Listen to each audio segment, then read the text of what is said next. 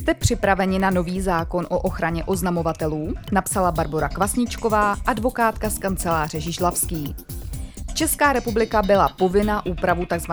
whistleblowingu přijmout na základě směrnice Evropského parlamentu a Rady Evropské unie ze dne 23. října 2019 o ochraně osob, které oznamují porušení práva Unie, již k 17. prosinci 2021.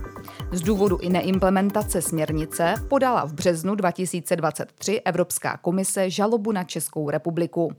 Zřejmě i z tohoto důvodu byl v posledních týdnech legislativní proces značně urychlen a dne 7. června 2023 byl zákon o ochraně oznamovatelů, dále jen zákon, podepsán prezidentem republiky.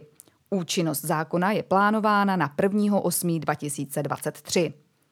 Na které subjekty dopadají povinnosti dle zákona o ochraně oznamovatelů?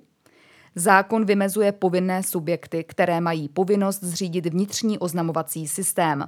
Jedním z povinných subjektů jsou například zaměstnavatelé zaměstnávající k 1. lednu příslušného kalendářního roku nejméně 50 zaměstnanců.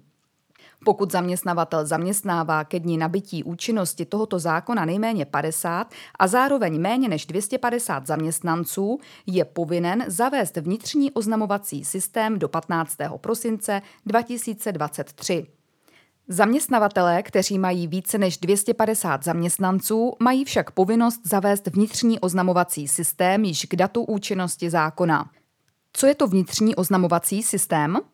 Jedná se o souhrn postupů a nástrojů, které slouží k přijímání oznámení, nakládání s oznámením, ochraně totožnosti oznamovatele a dalších osob, ochraně informací uvedených v oznámení a komunikaci s oznamovatelem.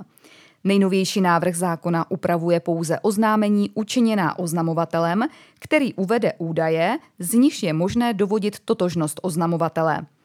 Oznámení nemusí obsahovat tyto údaje, pokud bylo podáno osobou, jejíž totožnost je příslušné osobě známa. Možnost podat anonymní oznámení není zákonem upravena a záleží pouze na povinném subjektu, jak s anonymním oznámením naloží.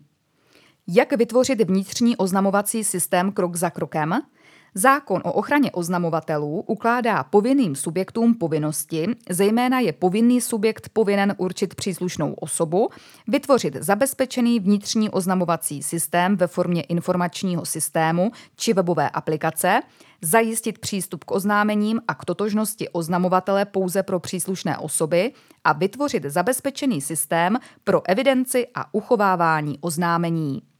Advokátní kancelář Žižlavský nabízí školení k zavedení vnitřního oznamovacího systému, včetně přípravy vzorové dokumentace, jak pro povinné subjekty, tak i pro potenciální oznamovatele.